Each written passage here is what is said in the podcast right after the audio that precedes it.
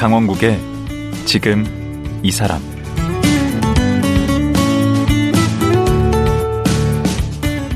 안녕하세요. 강원국입니다. 그리스 극작가 소포클레스가 이런 말을 남겼습니다. 우리가 헛되이 보낸 오늘은 어제 죽은 이가 그토록 살고 싶어 했던 내일이다. 오늘 하루의 소중함을 얘기할 때 종종 인용되곤 하는데요. 아침 해가 뜨면서 시작되는 새로운 오늘은 변함없이 이어지는 평범한 일상이지만 몸이 좀 아픈 분들에게는 그렇지 않을 수 있습니다. 18살 때 희귀 난치병인 루푸스 진단을 받은 희우 작가도 그렇습니다.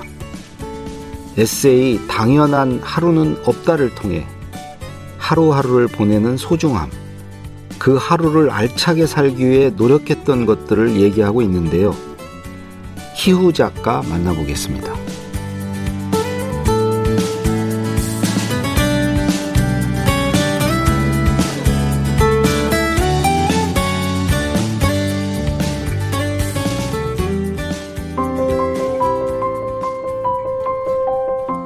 희우 작가는 고등학교 2학년 때 만 명 중 한 명꼴로 걸리는 희귀 질환인 전신 홍반 루푸스 진단을 받았습니다. 스테로이드를 하루 열알 넘게 먹으며 공부했고 서울대학교에 입학했습니다. 27살에 양쪽 신장 기능이 소실되어 복막 투석을 시작했고 신장 이식 수술을 받았습니다. 11년째 투병 중이지만 아픔과 함께 성장하고 있는 이야기를 나누고 싶어서 이번에 에세이 당연한 하루는 없다를 썼습니다. 네, 안녕하세요. 네, 안녕하세요. 예, 희우 작가 모셨습니다. 네. 어, 되게 건강해 보이세요. 많이 음. 건강해져서 음. 아팠던 줄 모르는 분들도 많으신 것 같아요. 음. 네. 아, 그래서 억울해요? 아니요, 아니요. 기쁘게 지내고 있습니다. 아니, 희우라는 이름이 좀 특이한데. 네. 이 본명은 아니죠? 네, 필명이고요. 네. 아버지, 어머니 이름에서 한자씩 따서 지었습니다. 그러니까 우리 청취자분들 그냥 희우라는 이름에 걸맞는 외모다 이렇게 생각하시면 됩니다. 감사합니다. 절대 실물 보고 실망하지 않을 얼굴이 제가 저도 오늘 처음 뵙고 책에서만 어, 이름이 희우 그래서 되게 머릿속에 그려본 음. 얼굴이 있거든요. 아, 정말요? 예, 그거 거의 일치하는 것 같아요. 예. 다행이네요. 예. 그, 그니까 재작년 가을이죠? 네. 어, 벌써 재작년 가을 어, 10월에 신장 이식 을 받으셨는데, 네네. 요즘 건강하신 것 같아요? 어, 보통은 이식하고 1년 정도 안에 좀 변동이 되게 많거든요. 근데 저희 같은 경우는 무탈하게 잘 보내서 지금 아프지 않고 체력을 기르면서 지내고 있어요. 아이고, 다행입니다. 네. 그러면은, 그 이식, 그 신장을 공여한 분은 누구시죠? 제 남동생이 음. 두살 터울의 남동생이 공여를 해주었어요. 그러면 일남 일녀 네. 중에 장녀시고, 네, 남동생. 네. 남동생이 안 하겠다고 막 하지 않던가요? 보셨다고? 처음에 이제 부모님이 하고 싶어 하셨는데 네. 그때부터 동생은 이제 어린 자기가 하는 게 훨씬 낫다. 어. 누나한테도 낫고 부모님한테도 낫다고 그렇게 먼저 용기를 내주었고 음. 음, 사실 근데 부모님은 부모님 마음이 또 다르시니까 그렇게 처음엔 부모님으로 진행을 했었어요. 아, 근데 동생이 먼저 얘기를 했어요? 네네네. 어이, 우리 아들은 그냥 내가 술 먹으면 간 나빠질까봐 매일 걱정하고 있는데, 간이 식 간다 그럴까봐. 좋은 동생을 두셨네. 어, 어, 정말 네 예. 귀한 동생이죠. 네. 예. 근데 이제 문제는 그 네. 전에 고등학교 2학년 때 그 전신 홍반 루푸스라는 진단을 받았 죠? 네네 맞아요. 이게 어떤 병인가요? 자가 면역 질환의 일종인데 면역계가 스스로를 보호하지 못하고 음. 스스로를 공격하는 병이에요. 어, 그래서 이제 다양한 장기를 공격을 하는데 그럼 증상이 어떻게 나타나는 거죠? 보통 처음에는 고열이 나고 네. 어 얼굴에 이제 나비 발진이 나거든요. 음. 그래서 여기가 붉어지는 게 꼭 늑대한테 물린 것 같다고 어. 루푸스가 늑대 아. 라틴어래요. 음. 네, 그래서 이제 그 발진하고 뭐 열나고 관절통이 좀 공통된 증상인 것 같아요. 그럼 그게 고등학교 2학년 때 나타난 거예요? 네네. 되게 자잘한 증상이잖아요. 네. 그래서 내과들을 전전했는데도 다 모르고 그러다가 이제 소변 검사에서 음. 밝혀졌어요. 이게 그 이게 보니까 희귀병이라던데 어느 정도 확률로 나타나는 병인가요? 이게 점점 늘어나고 있는데 제가 발병하던 2010년도 당시에는 국내에 15,000명 정도밖에 없었어요. 음. 그럼 처음에 찾아내기도 어려웠겠네. 동네 병원에서는. 네, 맞아요. 그럼 이게 치료가 안 되는 건가요? 어, 이제 난치병이라고 네. 해서 적극적으로 치료할 수 있는 치료제가 아직 도입이 안 된 걸로 알고 있어요. 특히 음. 제가 발병했을 때 당시에는 전혀 그런 게 없어서 음. 어, 면역계가 활성화되지 않게 저를 공격하지 않도록 면역계를 죽이는 예. 면역을 떨어뜨리는 약만 먹었었어요. 아, 그 약 이름이 뭐죠? 그게 스테로이드. 맞아요. 스테로이드. 근데 그거를 이제 계속 먹으면서 이제 대학 입시 준비를 했어야 됐네요. 네, 맞아요. 근데 그거 먹으면 이렇게 저기 그 막 졸립거나 막 그러지 않아요? 어떤 분은 불면증이고 막 너무 각성된다는 분도 있는데 음. 저 같은 경우는 너무 깔아앉고 네. 좀 잠이 너무 많이 왔었어요. 음. 그런데도 어, 그런데도 어, 서울대 진학을 했어요. 어, 운이 좋았다고 생각을 하고요. 네. 그러니까 재수도 않고 바로 네, 진학한 거예요. 현역으로 진학을 했습니다. 그 상태로 그냥 네. 고등학교 2학년 때 이제 그 병을 알고 처음에 그 병인 줄 알았을 때 그 저 같으면 되게 좌절했을 것 같은데. 음, 근데 사실 처음에는 이름이 너무 낯설고, 음. 그리고 그때는 막 인터넷이 엄청 활성화되어 있는 때도 아니었거든요. 예. 그래서 잘 몰랐던 것 같아요. 잔병 치레를 길게 한다 정도로 생각을 했었어요. 저거는. 음. 그러면 원래 어렸을 때는 건강했었나 보죠. 네. 그런 증상이 나타나기 전까지는. 네, 엄청 건강해서 잔병 치레도 잘 없고 네. 태권 소녀로 자랐습니다. 태권 소녀? 태권도를 되게 소녀? 좋아해서 아, 태권도? 네, 검은 띠 2단까지 땄습니다. 오, 그래요? 네. 음. 야, 그럼 그냥 마른 하늘의 날벼락 같은 일이네. 그렇게 건강하다가 어느 날 갑자기 그러는 거니까. 네, 부모님은 특히 제가 이제 되게 활발하고 어, 학생회장도 하고 있었고 공부도 잘하고 학생회장? 네. 고등학교 때? 네, 네, 네. 여학생 아, 회장? 네, 어, 저희는 학생회장이 한 명, 학년별로 한 명이었는데요. 네. 저희 학교에서는 제가 이제 최초로 여성 학생회장이 아, 되었어요. 계속 남자들이 하다가 네, 네, 맞아요. 와, 그럼 학생회장도 하고 네. 공부도 잘했겠네. 공부도 전교? 상위권 상위권은 당연한 거고. 한 구체적으로? 3등 안에는 늘 들었습니다. 네. 음. 그 고등학교 3학년 가서도 안 떨어지고 계속 그렇게 유지가 됐어요. 3학년 때는 그래도 10등 안에는 들었던 것 같아요. 네. 음. 그럼 뭐 그 병, 그 병마와 이제 싸우는 건데, 네. 그럼 뭐 남들, 친구들 이렇게 학원 가고 그럴 때 그런 것도 좀 여의치 않았을 것 같고, 네. 또 그 병이 기본적으로 좀 쉬어야 되는 병 아니에요? 맞아요. 음. 어, 처음에 이제 진단을 내려주신 의사 선생님은 저한테 공부를 그만하라고 좀 네. 음. 쉬었으면 좋겠다라고 하셨거든요. 네. 초반에 잡는 게 좀 중요하다고 음. 나중에 알게 됐어요. 음. 그랬는데 이제 저는 병을 가졌다고 해서 제가 제가 아닌 건 아니니까 음. 하던 일을 맞춰야 한다는 생각이 더 컸던 것 같아요. 그 어린 나이에. 그리고 사실 그거밖에 할 줄 몰랐던 것도 같아요. 음. 갑자기 하던 거를 다 멈춘다는 게 좀 너무 받아들일 수 없었달까? 네.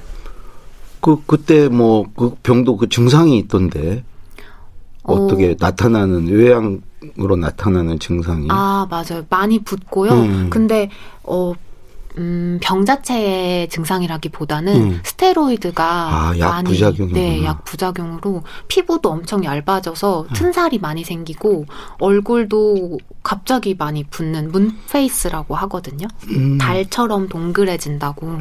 그래서 거의 이제 친구들이랑 장난으로 온몸에 지방이 다 얼굴로 보이는 것 같다고. 아니 지금은 뭐 얼굴이 조망만 해요.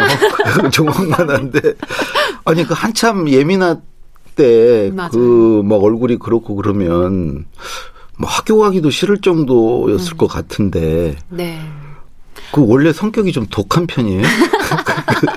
어떻게 그걸 다 이겨내고 악착같이 음. 그렇게 공부를 했어요. 네? 어, 공부하는 방법 좀 알려줘 보세요. 아니, 공부는. 어떻게 공부를 했길래. 아니, 이 얘기 많이 하면 이제 우리 그 정말 그 집에서 아무 생각 없이 놀던 자녀분들이 고통을 당할 것 같은데 부모들한테 너는 뭐냐고 그럴 것 같은데 음. 그럼에도 불구하고 네. 어 어떻게 뭐 나름대로 공부 방법이 있었나요? 저는 학원도 물론 안 다니진 않았지만 음. 엄마가 많이 가르쳐 주셨거든요. 특히 이제 학습 계획을 많이 짜주셨는데 제가 아프고 나서 공부를 그래도 계속 하겠다라고 결정을 했을 때 엄마가 그러면 하루에 한 과목당 30분씩만 공부를 하라고 음. 아예 안 하다 보면 다 잊어버리니까 음. 30분씩만 하라고 했는데 30분 하다 보면 선생님께서도 아시겠지만 계속 하게 되잖아요. 어, 저는 전혀 30분 되면 무조건 일어나야지. 그래서 어 하루에 30분씩 오히려 엄마가 막 말렸겠네. 너 30분만 하라고 그랬는데 왜 이렇게 앉아 있는 거야 그러면서. 맞아요. 엄마는 이제 이제 쉴 때 됐다고 칼같이 음. 들어와서 좀 저를 막아주시고 그랬어요. 오. 아주 특이한 성격이시네. 그래서 엄마가 하여튼 이렇게 지도를 하시 엄마 아빠도 공부를 잘하셨나 봐. 엄마 아빠도 내 공부를 잘하신 편이었어요. 아, 이거 점, 점점 더 비호감 쪽으로 가는데 이게. 에? 그 그쪽으로 관- 관련해서는 금수저로 태어나셨네. 공부만 생각하면. 두뇌 유전자가 어느 정도 있다고 그 인정하는 아버지도 편입니다. 같은 학교 나왔다고 그러시던데. 네, 같은 음. 학교 같은 과셔가지고 이제 되게 자랑스러워하고 계세요. 어, 야, 참. 어, 저도 괜히 화날라고. 그래서 그, 그렇게 해서 대학에 가서 대학 생활은 어땠어요? 어, 저는 열정이 되게 많은 친구였거든요. 그래서 공부도 잘하고 싶고, 뭐 학번 대표도 하고 싶고, 이제 동아리도 하고 싶고 그랬는데, 에너지가 너무 부족하니까 저 스스로 되게 오래된 배터리 같다고 생각을 했어요. 아, 오래되면 배터리가 빨리 닳지. 네, 방전이 금방 되니까 그치. 아무리 충전을 스마트폰. 해도 응. 다- 자꾸 방전되는 그런 배터리 같았어요. 음, 그럼 배터리 가지고, 보니까 뭐, 그, 무슨 대표도 하고 막, 뭐, 해외 연수도 하고 막 했던데, 뭐, 네. 어떻게 네. 보냈어요? 어, 학번 대표를 하게 되었고요. 이제 친구들이 제가 밝고 성격이 좋다고 생각을 했는지, 네. 음, 친구들이 이제 나서서 하라고 해줘서, 네. 네, 하게 됐고, 어, 교환 학생도 다녀오고, 동생이 잠깐 어학연수를 갈 때, 이제 저도 쫓아가서 같이 있었던 적도 있어요. 음. 그러니까 그냥 가만히는 못 있는 성격 이신가 보네. 맞아요. 네. 음. 그렇게 해서 그럼 대학 생활에 그럼 뭐 어떤 준비를 하고 있었어요? 대학에서? 음, 그때는 이제 로스쿨 준비를 하고 있었어요. 거기다 또 로스쿨. 어. 제가 말하는 걸 좋아하고 잘한다고 생각을 하는 편이고 네. 또 다른 것보다 수학에 별로 적성이 없어서 음. 네, 문과에서 잘 살아나갈 수 있는 방법은 로스쿨이다라고 음. 생각을 했었던 것 같아요. 그걸 언제부터 2학년부터 언제부터 준비를 했어요? 조금 늦게 준비를 했어요. 몸이 나아지고 나서 준비를 할 수 있었어서 네. 교환 학생을 다녀와서니까 4학년 끝 무렵부터 준비를 했어요. 음. 그래서 시험을 쳤어요. 시험을 쳤죠. 네. 네. 쳐가지고 떨어졌구나. 아니요. 어, 아직 그 도전도 제대로 못 해보고 네. 병원에 실려가게 돼가지고 어떻게 시험을 치고? 네 시험을 열심히 이제 준비를 해서 음. 여름에 시험을 딱 봤는데 음. 그러고 나서 얼마 못 가서 음. 응급실에 갔다가 곧바로 앰뷸런스를 타고 원래 다니는 병원으로 이송이 되었죠. 어, 어느 날 갑자기 어, 그냥 네. 갑자기 쓰러진 거예요? 네, 그때 한창 이제 자기소개서 준비하던 때였는데, 네. 어, 배가 너무 아파서 음. 병원에 갔는데, 주사를 맞고 해도 낫지가 않는 거예요. 네. 그래서 신장 때문이다. 이건 배 때문이 아니다. 그래서 이제 앰뷸런스를 타고 갔습니다. 아, 그, 이게 스테로이드를 계속 먹어서 신장이 나빠진 건가요? 아니면 그 루푸스란 병 때문에 신장이 안 좋아진 건가요? 루푸스가 활성화돼서 네. 신장을 공격했기 때문에. 아, 네. 그래요? 네. 그래가지고, 어, 그 입원을 그냥 한 거예요? 네. 한 달 정도 입원을 했는데, 네. 그때가 이제 제가 몸으로 느끼는 통증이 제일 많았던 시기예요. 네. 그래서 복수도 되게 많이 차고 요독증이 심해가지고 네. 그다 토하고 제대로 못 먹고 몸도 많이 붓고 그랬었죠. 네. 아니, 책에 보면 이렇게 복수가 차고, 네. 그래서 뭐 이렇게 복수 빼내고 그런 걸 뭐 출산을 했다고도 하고, 또 병실에서 무슨 그 할머니들이 이렇게 이렇게 어린 친구가 이렇게 손녀 같은 친구가 이렇게 이런 일을 당하냐 뭐 그런 어 얘기도 써놨던데 네.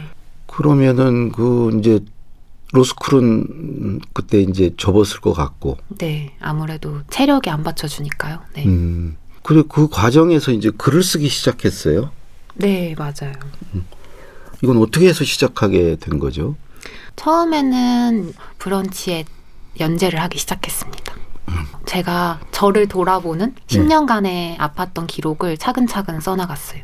음 처음에는 제가 슬픈 글이고 아픈 글인데 누가 읽어줄까 그런 생각을 많이 했었는데 오히려 저처럼 아픈 분들 혹은 아프지 않아도 삶에서 조금 고통을 겪으시는 분들이 음. 많이 찾아와 주셔서 자기 이야기를 털어놔 주시기도 하고 네. 어 희우님 지금 그대로도 너무 좋다고 음. 너무 반짝인다고 이렇게 얘기를 해주시는 응원들을 받고 저도 더 열심히 쓰고 음, 더 마음을 담아서 썼던 것 같아요. 어 그거를 보고 이제 출판사에서 정식으로 제안이 와서 네. 나온 책 제목이 당연한 하루는 없다라는 책. 당연한 하루는 없다. 네. 이거 무슨 뜻인가요? 음, 아프다 보면 일상이 일상이 아니게 되잖아요. 저는 일상을 빼앗겼다라는 표현을 쓴 적도 있었는데, 음. 제가 투석을 하면서 샤워를 두 달간 못 하게 되기도 했고, 또 팔이 안 올라가서 머리를 못 감는 경우도 있었고, 혹은 어, 투석 시간에 맞추느라 약속이나 일정을 다 조정해야 됐던 때가 있다 보니까 그런 일상의 소중함을 뜻하는 표현이라고 생각해요. 음, 그러니까 그 하루가 주어진 거에 감사해라. 음? 그 감사하면 좋겠다. 좋겠다. 이 보니까 아픈 몸과 성장하고 싶은 마음 사이에서 네. 음, 그런 얘기 표지에 이렇게 있고 하루에 고작 4시간을 깨어 있는 내 몸은 얼마나 더 살아낼 수 있을까? 나는 과연 할머니가 될 수 있을까? 아, 난 이, 이 할머니가 될 수 있을까? 요 대목에서 좀 울컥하더라고요. 음, 제가 18살 때부터 이제 입원을 하면 신장내과 병동에는 저처럼 어린 친구가 거의 없어요. 음. 할머니들이 거의 많이 계시거든요. 음. 네.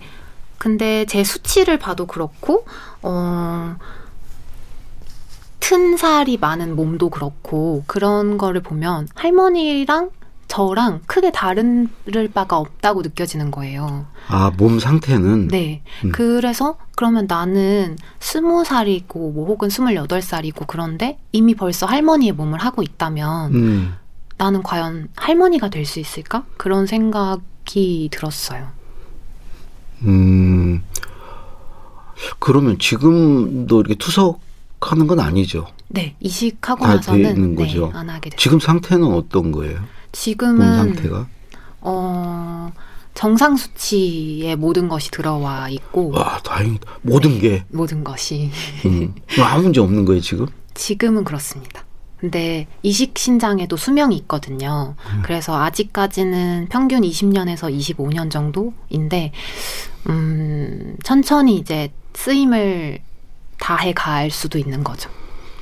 이제 새해 들어서 나이가 이제는 이제 딱 서른 살. 됐습니다. 음, 여기 내용에 보면 어머님이 이렇게 보낸 편지 얘기도 있고 엄마한테 미안하다고 우리 희우 작가가 얘기한 내용도 있고 또 동생에 관한 얘기 음, 이런 얘기들이 있어요. 또 그 투석 할 때 그 힘들었던 얘기들도 있고 네. 그러다가 이제 결국 이제 신장 이식도 하게 됐는데 네. 그 공여해 준 동생이 그 수술 받고 나서 뭐라고 그래요? 음, 저한테 자기가 이런 기적 같은 기회를 가질 수 있어서 너무 감사하다고, 음. 어, 사실 제가 굉장히 많이 울었는데, 저한테, 누나, 나도 이제 건강 관리를 할 기회가 생긴 거니까, 음. 우리 같이 건강 관리하면서 아프지 말자. 그렇게 말을 해줬어요. 동생 건강하죠? 네, 아주 건강하게 지내고 있습니다. 음, 다행입니다. 네. 예. 그 책에 그 작가 속에 네. 울면서도 뚜벅뚜벅 어두운 터널을 걷는 사람 이렇게 표현이 돼 있어요. 네. 음, 그 악착같이 독하게 자기 몸을 막 희생하면서 어, 이렇게 공부하고 그 결과로 몸이 더 안 좋아지고 그래서 동생에게 또 그, 그걸 받아야 되는 상황까지 가고 그러면 누군가는 너 이렇게 힘들게 살아, 살았어. 그리고 왜, 뭐, 이렇게 이런 편 적절한지 모르고, 이렇게, 결국은 남에게 이렇게 피해까지 줬잖아. 이렇게 누군가 또 말할 수 있잖아요. 제가 저한테 제일 많이 했던 말인 아, 것 같아요. 그래요? 네. 이제 그래서 동생한테 이식을 받는 거를 받아들이기가 어려워서 막판까지 한 해 만에 했던 것 같고, 음. 음, 근데 사실 후회를 안 했다면 거짓말이고요. 정말 음. 후회도 많이 했고, 내가 이 시점에 멈췄더라면, 저 시점에 멈췄더라면, 어, 이렇게 고민을 많이 하고 후회도 많이 했지만, 사실 돌아갈 수 없잖아요. 음. 그리고 그 과거의 저를 부정해 버리면 지금까지 살아온 제 시간들을 다 부정해 버리는 음. 거니까 그러면 더 견딜 수 없을 것 같더라고요. 음. 그래서 음 지금 여기서 다시 시작하는 방법을 배워가고 있어요. 아, 저보다 훨씬 어른스러운데. 그렇죠. 그때 그 그렇게 악착같이 살지 말 걸 후회 분들 네. 어, 지난 일이고 또 그 내 삶의 일부인데. 예. 그래서 이제 지금부터 이제 그렇게 안 살 거예요. 최대한 어, 대충 사는 최대한. 것으로. 그 성격 어디 안, 안 없어지는데. 그래서 이제 동생을 항상 보면서 노력을 네. 하고 있고 음. 제가 수술 자국이 꽤 크게 있어요. 음. 한 15cm 조금 넘는데 음. 항상 이제 보면서 제가 동생한테 그러거든요. 내 안에 너 있다고. 그래서 어, 맞네. 네 맞죠. 그래서 제가 저를 대한다고 생각하면 멈출 수가 없으니까 제가 동생을 대한다고 생각하고 저를 대하기로 했어요. 음. 동생은 한없이 애틋하고 너무 소중하니까 그 친구를 대하듯이 저를 대해보겠다라고 다짐하고 있습니다. 음. 이번 책 나오고 나서 부모님이 뭐라고 그러세요? 음, 자랑스러워 하시고, 음. 고생했다고 하시고요. 처음에는, 음, 제가 겉으론 많이 밝은 편이라서 이 정도로 힘들었을 줄은 몰랐다고 얘기해 주시기도 했고, 아, 책 내용 보고. 네. 음. 그래서 마음을 많이 알게 됐다. 음. 그렇게 얘기해 주셨고, 그래도 잘했다고. 항상 그렇게 얘기해 주세요. 잘했다고. 음. 고생했다고. 음. 오늘 뭐 대화에서도 그렇고 또 우리 책 내용에서도 그 가족이 자주 등장해요. 네. 그 가족이 우리 이 희- 희우 작가에게는 음, 어떤 의미인가요? 어, 지금까지 저를 살게 해준 사람들이라고 음. 생각해요. 음. 사실 엄마, 아빠 혹은 동생이 없었다면 음. 실제로 이제 이식 받는 과정에서도 그렇고 음. 제가 정신적으로도 버텨내지 못했을 거라는 생각이 많이 들거든요. 음. 그래서 이제 아빠가 책에 자기 얘기가 많이 없다고 속상해 하시는데. 어, 되게 속상하죠, 그거. 어, 이제 제가 새벽에 네. 병원에서 속이 너무 쓰려서 깰 때마다 음. 항상 아무 말 없이 어. 과일도 깎아주시고, 어. 네. 아, 그런 게 있구나. 근데 네. 그냥 언뜻 보면 아버님은 되게 안 좋은 걸로 나타나요, 책에서. 아빠가 사실 저희 병원에 음. 보호자 침대에서 되게 많이 주무셨어요. 아, 엄마는 이제 엄마도 일을 하시고 아빠도 하시지만 아빠도 많이 오셨고 특히 제가 많이 체하거든요. 그 약 때문에. 그러면 항상 마사지도 많이 해주시고 어, 네. 그, 우리 그 책의 분량이 작아서 서운해하고 계시는 아버님께 우리 한번 여기서 한번 음성 메시지 음, 한번 보낼 수 있나요? 네. 갑작스럽게 부탁해서 미안한데 한번 부탁드릴게요. 네. 어, 아빠, 음, 내가 아빠한테 제일 편하게 생각해서 아프단 말도 자주 하고, 투정도 제일 많이 부리는 것 같은데, 아빠가 그때마다 그 두터운 손으로 내 손을 항상 잡아줘서 내가 지금까지 버텨낼 수 있었다고 생각해. 그리고 내가 체할 때, 내가 속이 쓰려서 잠을 못 잘 때, 항상 그 캄캄한 밤들에 아빠가 나를 마사지도 해주고, 과일도 깎아주고, 그렇게 괜찮다고, 다 괜찮다고 말해줘서, 음, 그 시간들을 지나올 수 있었어. 책에는 많이 못 썼지만, 내가 항상 고맙게 생각하고, 사랑하는 거 알지? 고마워. 아, 이거 내가 아빠라면 눈물이 나. 이제 서운함 풀리셨죠, 아버님? 마무리가 좀 훈훈하네요. 아빠 듣고 있지? 오늘 말씀 감사하고요. 네, 예. 감사합니다. 예. 11년간 루푸스와 투병한 기록을 책 당연한 하루 없다를 쓴 희우 작가와 얘기 나눴습니다.